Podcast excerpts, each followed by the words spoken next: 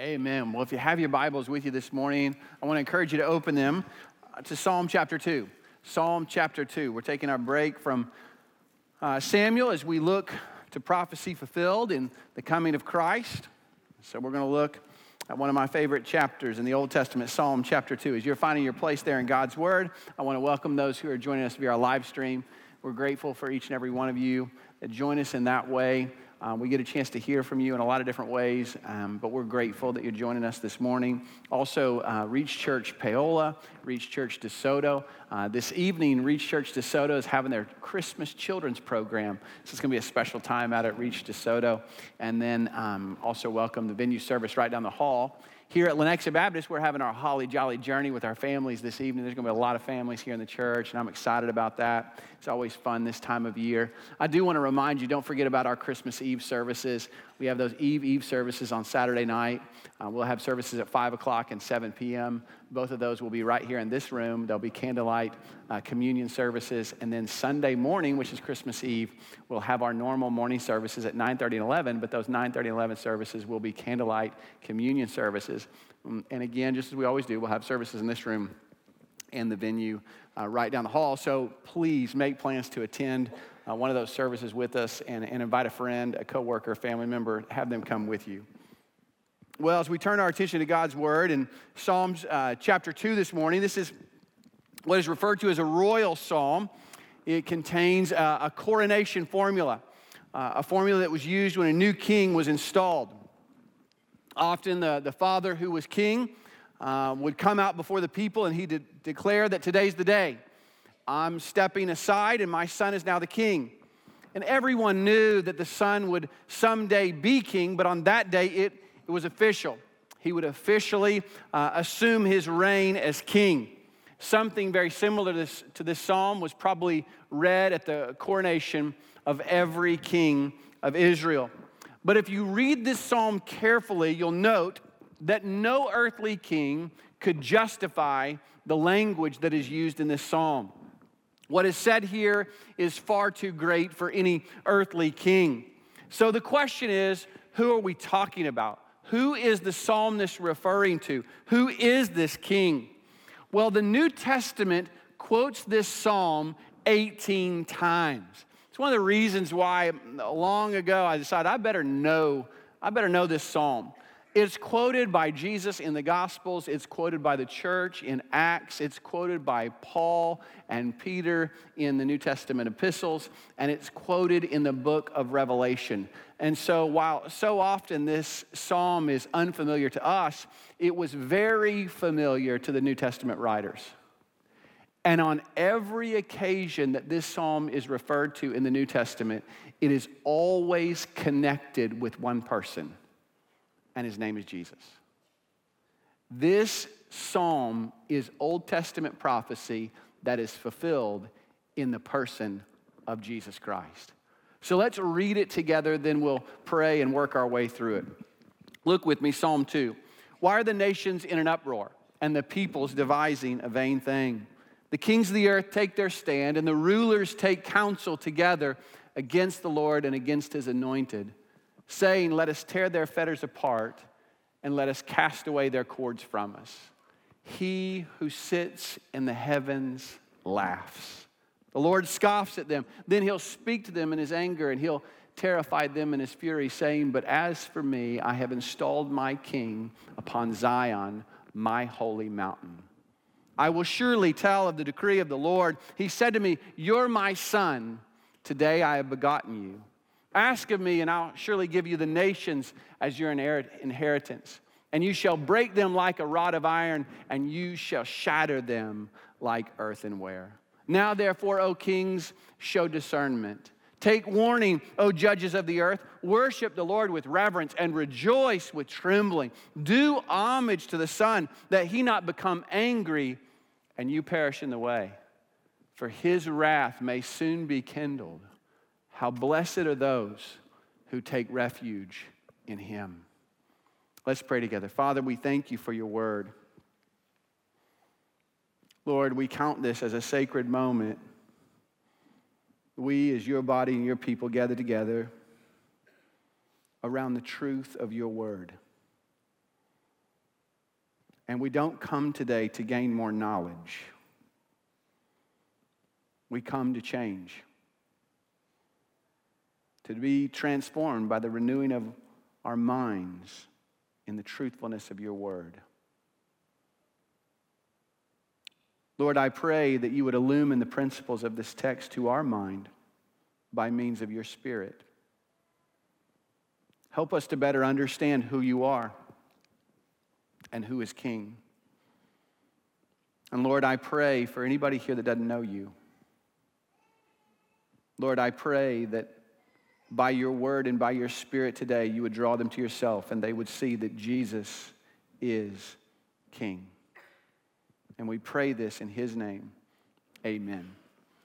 Look with me at verses 1 through 3. It says, Why are the nations in an uproar and the peoples devising a vain thing? The kings of the earth take their stand, the rulers take counsel together against the Lord and against his anointed, saying, Let us tear their fetters apart let us cast away his cords from us.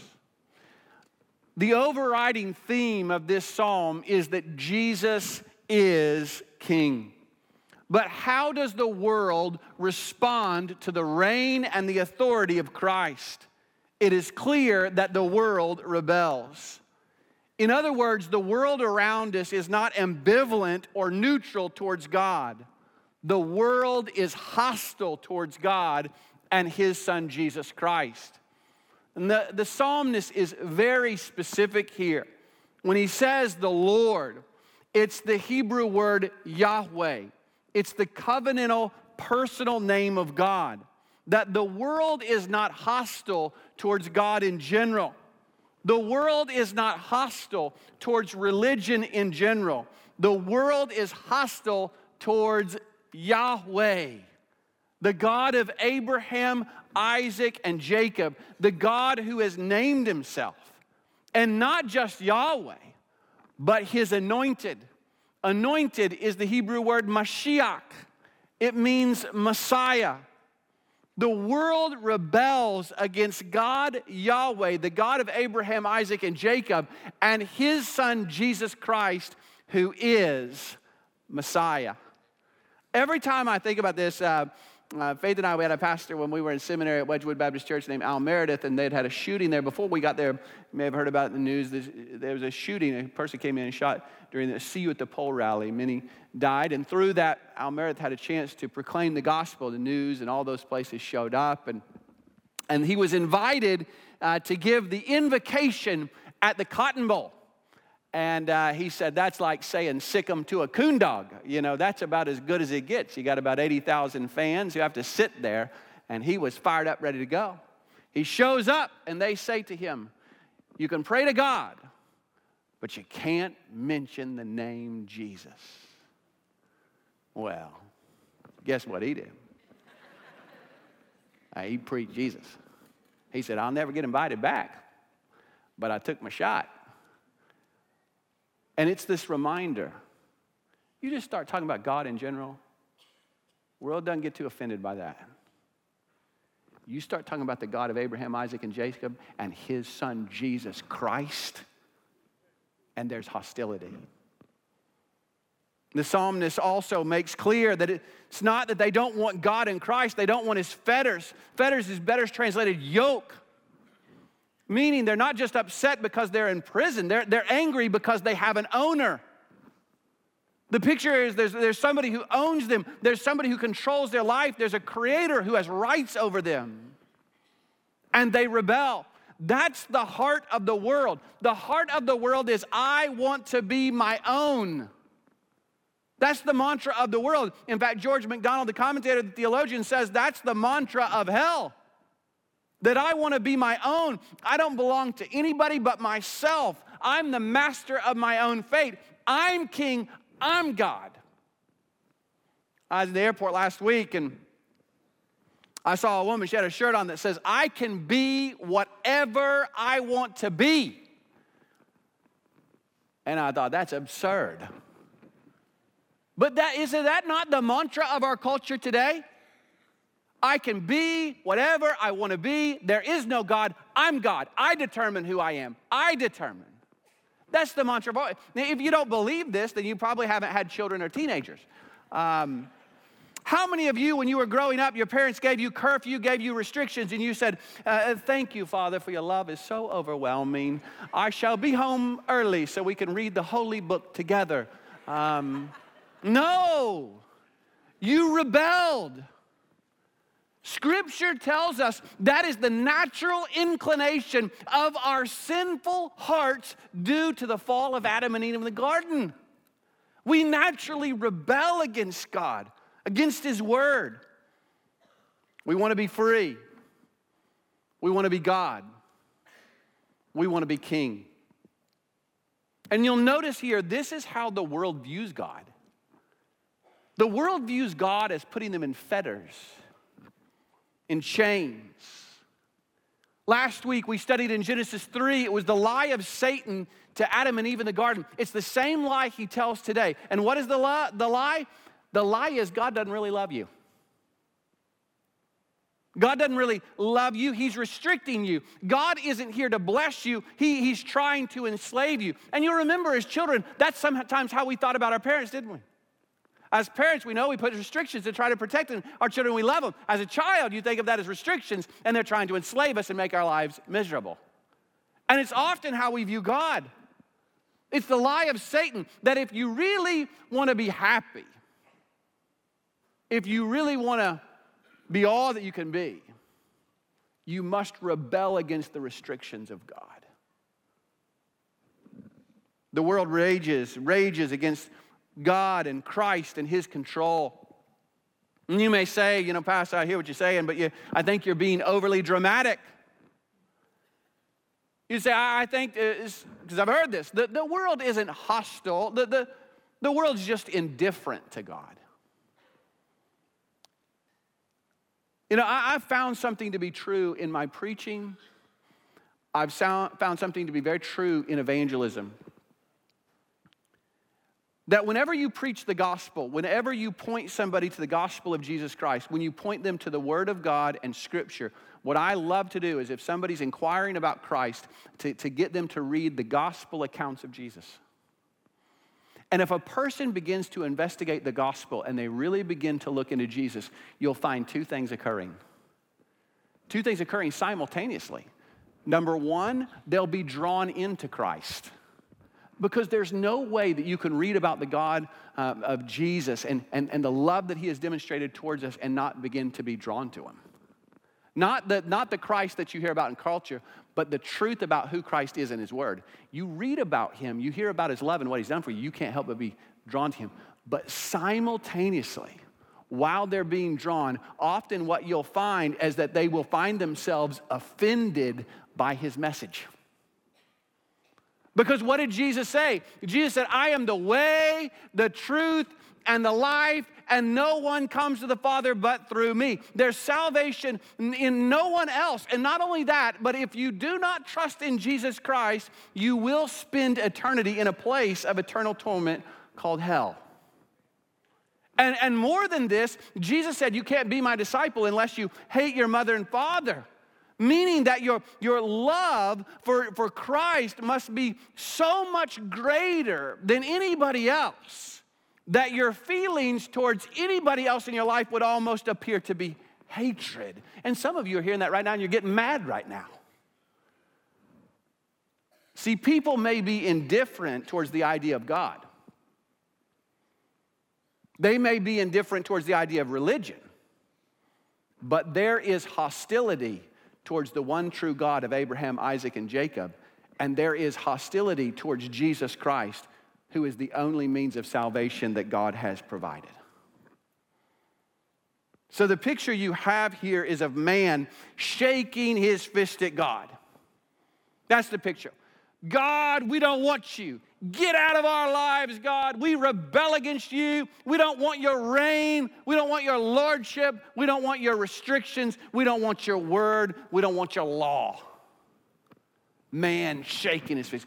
What do you think the, the reaction or the response of God will be? Yeah, how many of you think it's going to be? And God was trembling at their great might that the Lord suddenly had to take counsel against their great wisdom of these little creatures on earth. No, no, no. Look at the response of God in verses four through six. He who sits in the heaven laughs.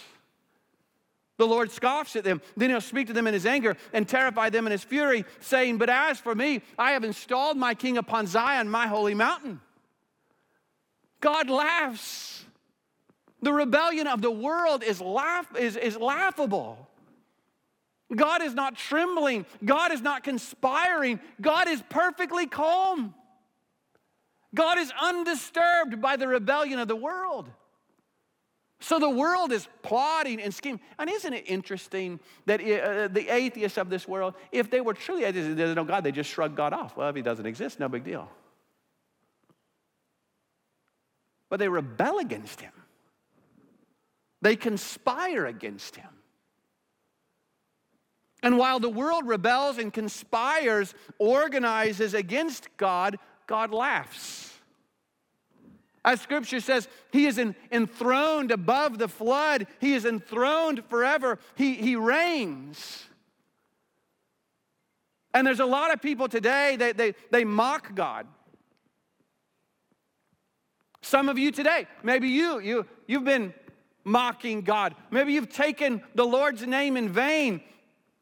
Everything you have today is a gift of God's grace, and yet you mock Him, you reject Him, you snub your nose at His sovereignty, you snub your nose at His grace, you snub your nose at the giving of His Son Jesus to die on a cross for your sins. Listen, if you were God, how would you respond? I don't know what I, if I were God, I would incinerate the world. I mean, we get mad and fly off the handle if somebody cuts us off in traffic. Imagine if you're the God of all creation and you hold the world together by your grace and you supply every person with the breath they breathe and then they mock you and they take your son's name in vain. The question is why doesn't God bring immediate judgment? We asked this as well last week when we looked at Genesis 3. Man rejects God disobeys him, man is now broken. God could have just wiped him out right there. The world rejects and rebels. What keeps him from incinerating the world immediately? Can I tell you, it is not the strength of his opposition. The only thing that keeps God from incinerating this world is his grace and patience. God is a God who is abounding and loving kindness, and he is patient. He is patient towards you, desiring that none should perish and all would come to faith and repentance. But God will speak to them in his anger and terrify them in his fury. And, and what is his message? What is his message to a world that rebels? I have installed my king. In other words, it doesn't really matter what you think. It doesn't really matter what you want. It doesn't really matter what you do. Jesus is king. That's the way you can be when you're God. God has decided if you want to come to me, you bend the knee to this man in whom my justice and wrath is appeased and paid for. He's the only way, he is king. Listen, this is not a democracy. Jesus is king. He's not running for office, he's not on a ballot, and you're not voting him in. God desi- decides, and God says Jesus is king. Well, look at verses 7 through 9. Jesus. These are the words of Christ. It's the only place in the Old Testament where Jesus speaks. Listen to what he says. I will surely tell the decree of my Lord, for he said to me, You're my son. Today I've begotten you. Ask of me, and I'll surely give you the nations as your inheritance, and the very ends of the earth as your possession. And you shall break them like a rod of iron, you shall shatter them like earthenware. Jesus speaks and he tells the world of the decree that the Father has made about him. It's that coronation formula. We have a coronation formula for presidents. They place their hand on a Bible and they swear to uphold the Constitution. In these days, the king would, would place his crown on, on the prince and he would say, You're my son. In other words, he was declaring this is not an overthrow, this is not a coup. You're the descendant, you're the rightful heir, you're the rightful king. And then he would say, Today I have begotten you. Now, there's only one event in Christ's life that is attached to that phrase, Today I have begotten you. And it's not the birth of Christ. It's not the baptism of Christ. At the baptism, God speaks from heaven and says, This is my beloved Son in whom I'm well pleased. It's not the transfiguration of Jesus. At the transfiguration, God speaks from heaven and says, This is my Son, listen to him. But there's only one time where we see the phrase, Today I have begotten you, attached to Jesus Christ. Any guesses? Jot this verse down Acts 13, 32 and 33. Acts 13, 32 and 33, the Apostle Paul says there, and we preach to you the good news of the promise made to the fathers that God has fulfilled this promise to our children in that he raised up Jesus as it is also written in the second psalm Today I have begotten you. Only at the resurrection do we see that phrase, Today I've begotten you. So even though Jesus has eternally existed as the Son, even though God always knew that Jesus is the rightful heir to the king, it is most fully realized at the resurrection. At the resurrection of Jesus Christ, you have the only individual who has lived a real and physical life, died a real and physical death, was placed in a real and physical tomb, and then physically rises from the dead, ascends to the Father, never to die again. You see, when somebody comes back to the grave, from the grave and ascends to the Father, it's a pretty good tip off that they're God. It's a pretty good tip off that they're king. And God, in acknowledgement of the victory that Christ has accomplished over sin, Satan, and death in his resurrection, says to him, You're my son. Today I have begotten you. In recognition of the victory that Christ has won, God says, You alone are the rightful king. Paul said in Romans that Jesus is declared with power to be the Son of God through the resurrection from the dead. And then God says to him, What does he say? Ask of me, and I'll give you the nations as your inheritance. As the king, Jesus has an inheritance. And what is his inheritance? It's the nations. God says to him, uh, to his son Jesus, You just say the word, Jesus, and the rebel band is yours. And you shall break them with a rod of iron. You shall shatter them like earthenware. God is patient. But know this as well God has fixed a day in which he will judge the world through a man. The reminder here is that judgment is coming. See, you can mock God, you can ignore Christ all you want, but there's a day coming.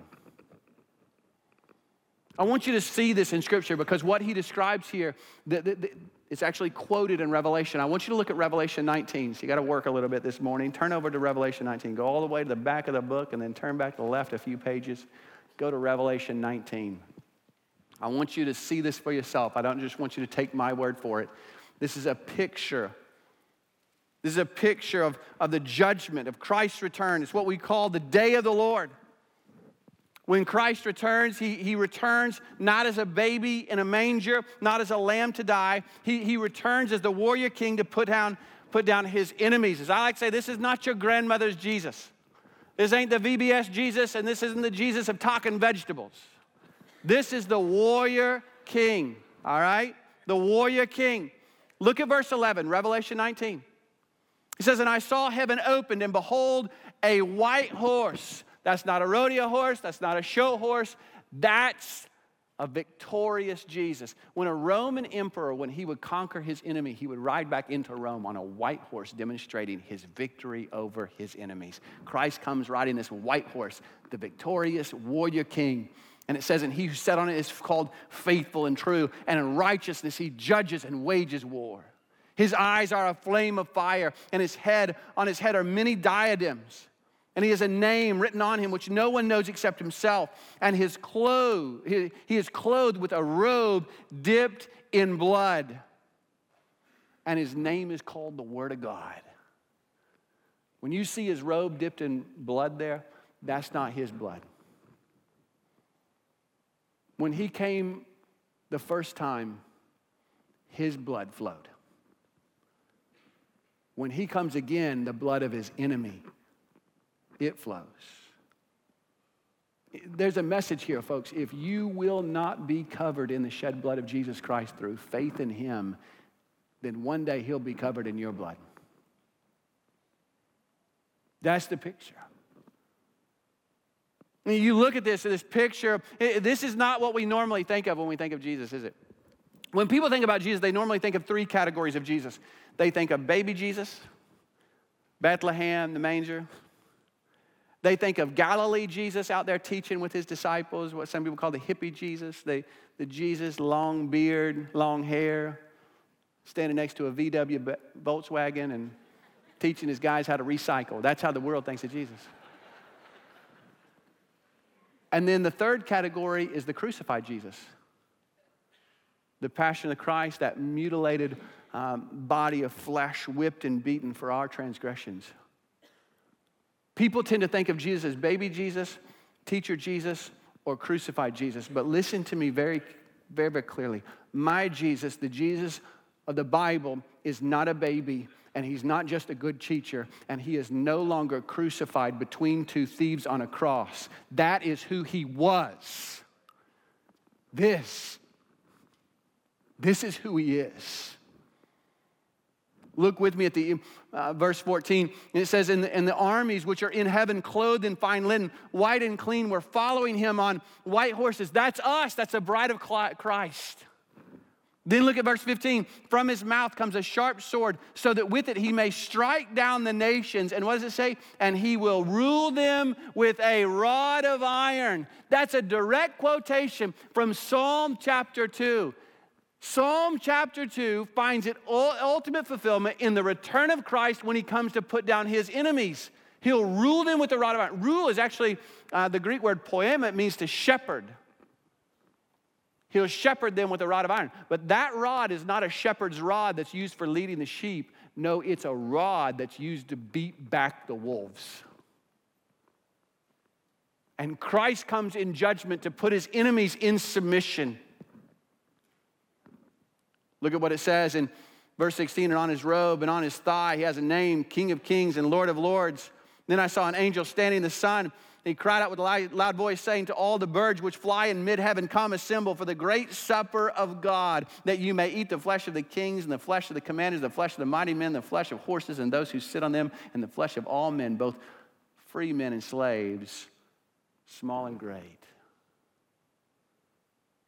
Well, we don't often think about this picture, do we? It's Psalm 2 coming to fulfillment. You know, you know, it's a powerful picture.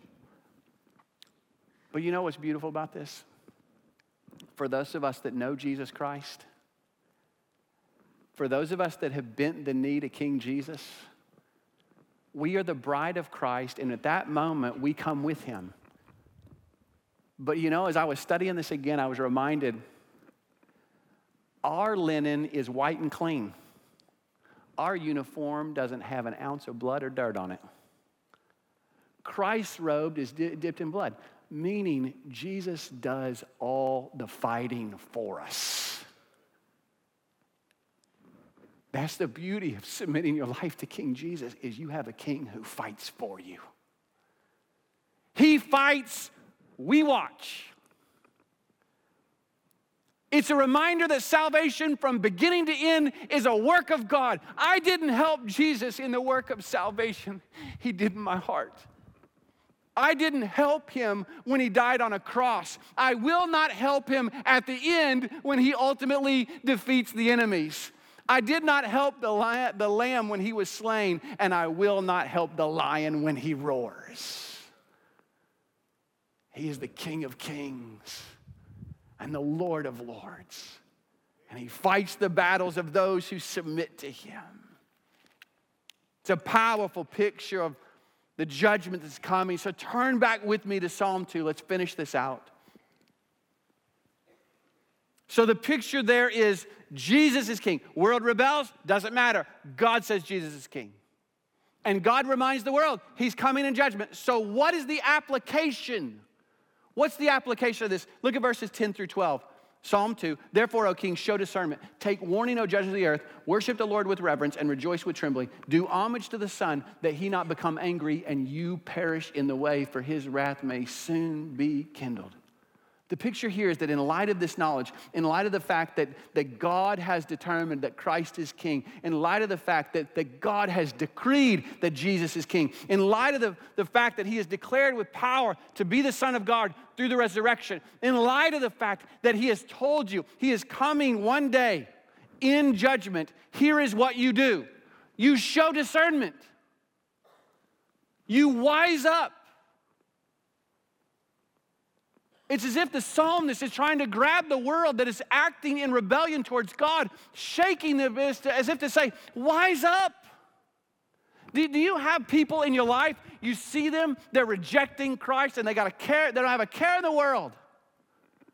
They're walking in rebellion towards Christ. They're walking in disobedience. They take the Lord's name in vain. And, and you want to just shake them and say, Do you not fear God? Do you know who you're rebelling against? He's king. Your efforts to subvert him are futile. He is king. God has declared. He is king. He is declared through the resurrection to be king. And the psalmist says, Do homage to Jesus. Some of your translations may say, Kiss the Son. It means that instead of fighting against Christ embrace him. Instead of rebelling against him, surrender to him. Instead of bowing your neck to his sovereignty and his control, bend the knee.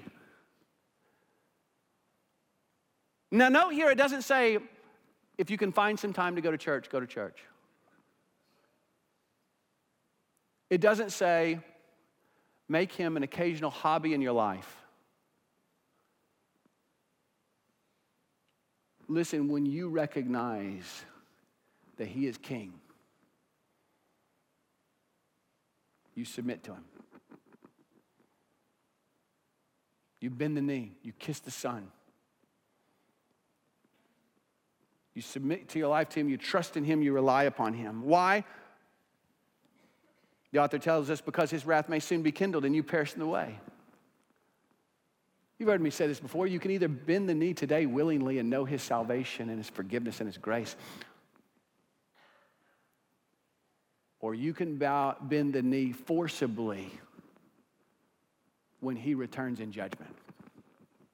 But every knee is going to bow and every tongue is going to confess that Jesus Christ is Lord to the glory of God the Father. I, you know, I was studying this and I, I love this psalm, but I couldn't help this week thinking, Chad, what in the world are you doing? It's Christmas. It'd be very easy just to get sentimental with all the sentimentalism of Christmas. It would be really easy just to give you some feel good stuff.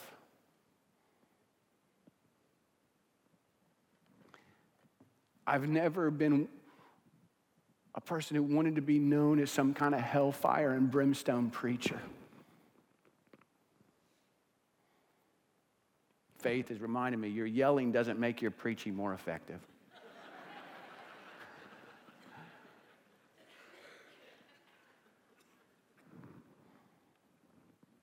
but listen to me. The Bible is set within the context of hell and damnation. The warning of God's word is serious.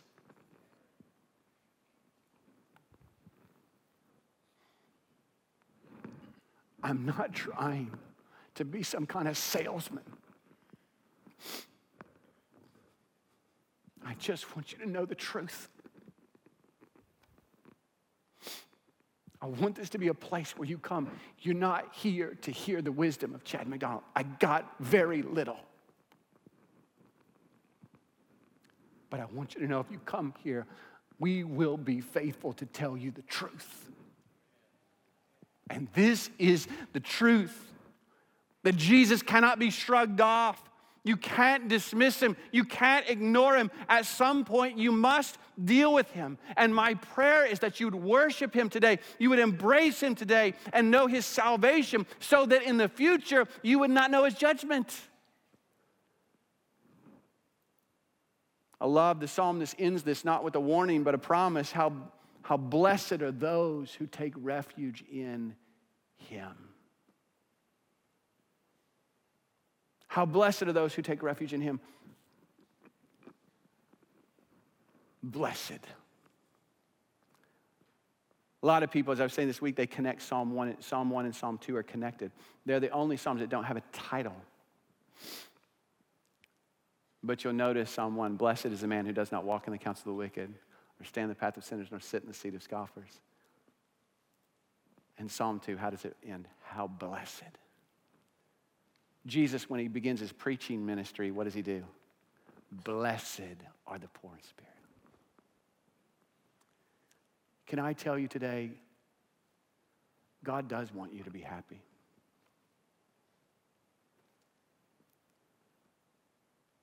But God knows that true joy and fulfillment doesn't come from rebelling against Him it comes from running to Him. There's no refuge from God. Isn't it funny? People, they just want to avoid God as if you can hide from Him. I won't go to church as if God could only find you at church. Just like Adam and Eve, don't what, what do we do? We try to hide from God. There's no refuge from him. You can run, but you can't hide. There's no refuge from him, but there is refuge in him. You can't run from him, but you can run to him. And the beauty of God's word today is that if you'll run to him, you'll know his grace, his joy, his forgiveness. You'll know the security of a relationship with the God of all creation who made you, loved you, and sent his son Jesus to die for you. You'll know the security of knowing that no matter what happens to you in this world, you'll be with him forever in a place called heaven. Based on no act of your own apart from believing in Jesus Christ. How blessed are those who take refuge in him. You know, the world they don't want the fetters of Christ, they want to be free. Everybody, I just want to be able to do whatever I want to do. They want to be free. But can I, question, can I ask a question this morning? Look at the world today. Are they really free? Most of this world, they, they've thrown off God, they've thrown off Jesus, and they aren't free. They're in bondage to fear. They're in bondage to depression. They're in bondage to loneliness and all kinds of evil substances. They're in bondage to pornography. They're in bondage to horrible relationships. They're in bondage to sin and Satan and death. Listen, you want to know true freedom today? Then try taking Christ as your king. Where the Spirit of the Lord is, there is liberty. How many of you as a child had to learn the hard way that true joy doesn't come from rebelling against the rules? It comes from learning to live within them. Can I tell you, you want to know joy today? You want to know real joy? Bend the knee to Jesus. Some of you are beat down. You've been seeking freedom from, from God. You rebel against Him and you are worn out. You know why? Because you, you, may, you may think you're free from God, but you're enslaved to sin and Satan. And Satan is a hard master, and he will beat you down. And you know what Jesus says? Come to me, all you who are weary and heavy laden, and I'll give you rest. For my yoke is easy and my burden is light. Father, we thank you for your word that points us to Jesus, the King of Kings and the Lord of Lords. I pray for those today that don't know Jesus. Maybe they've been rebelling, maybe they've been rejecting, maybe they've been mocking. Maybe they bought into the lie that God really doesn't love them. God's just trying to enslave them. God's trying to restrict them. God's trying to keep them from the good stuff. It's the lie of Satan. And maybe today they've run out of themselves. Maybe they've tried that path and it's only led them into a deeper hole of rebellion and bondage and brokenness. I pray that they would know today that's because there's only one solution. Jesus came to deal with our sin. Jesus came as the solution to the brokenness of our lives. And I pray if there's somebody here that doesn't know you, I pray that they would know that Jesus is not a solution, He is the solution. He's the way, the truth, and life. He's the way to God because He's the only one who's in keeping with the truth of God, and therefore He alone is the bestower of life. And Lord, I pray that you would reveal to them the depth of their sin and the beauty of their Savior Jesus, who was born, died, rose, and ascended, they would see him as the King of Kings and the Lord of Lords. They'd run to him today. They'd know his salvation, his forgiveness, and his freedom. Lord, I pray that they would be warned today that if they will not, there's a day coming. Lord, for those of us that do know you, we're guilty sometimes of nodding our heads and saying, Yes, you're king. But there's a lot of our lives where we're not treating you as king. We're not walking in obedience. We're not walking in submission. Lord, I pray that in your kindness you would lead us to repentance. Because the fact of the matter is, we can bind the lies Lord, I pray that we would submit our lives to the King today, that we might continue to know the blessing of your reign in our hearts. Lord, we love you. We pray this in Christ's name. Amen.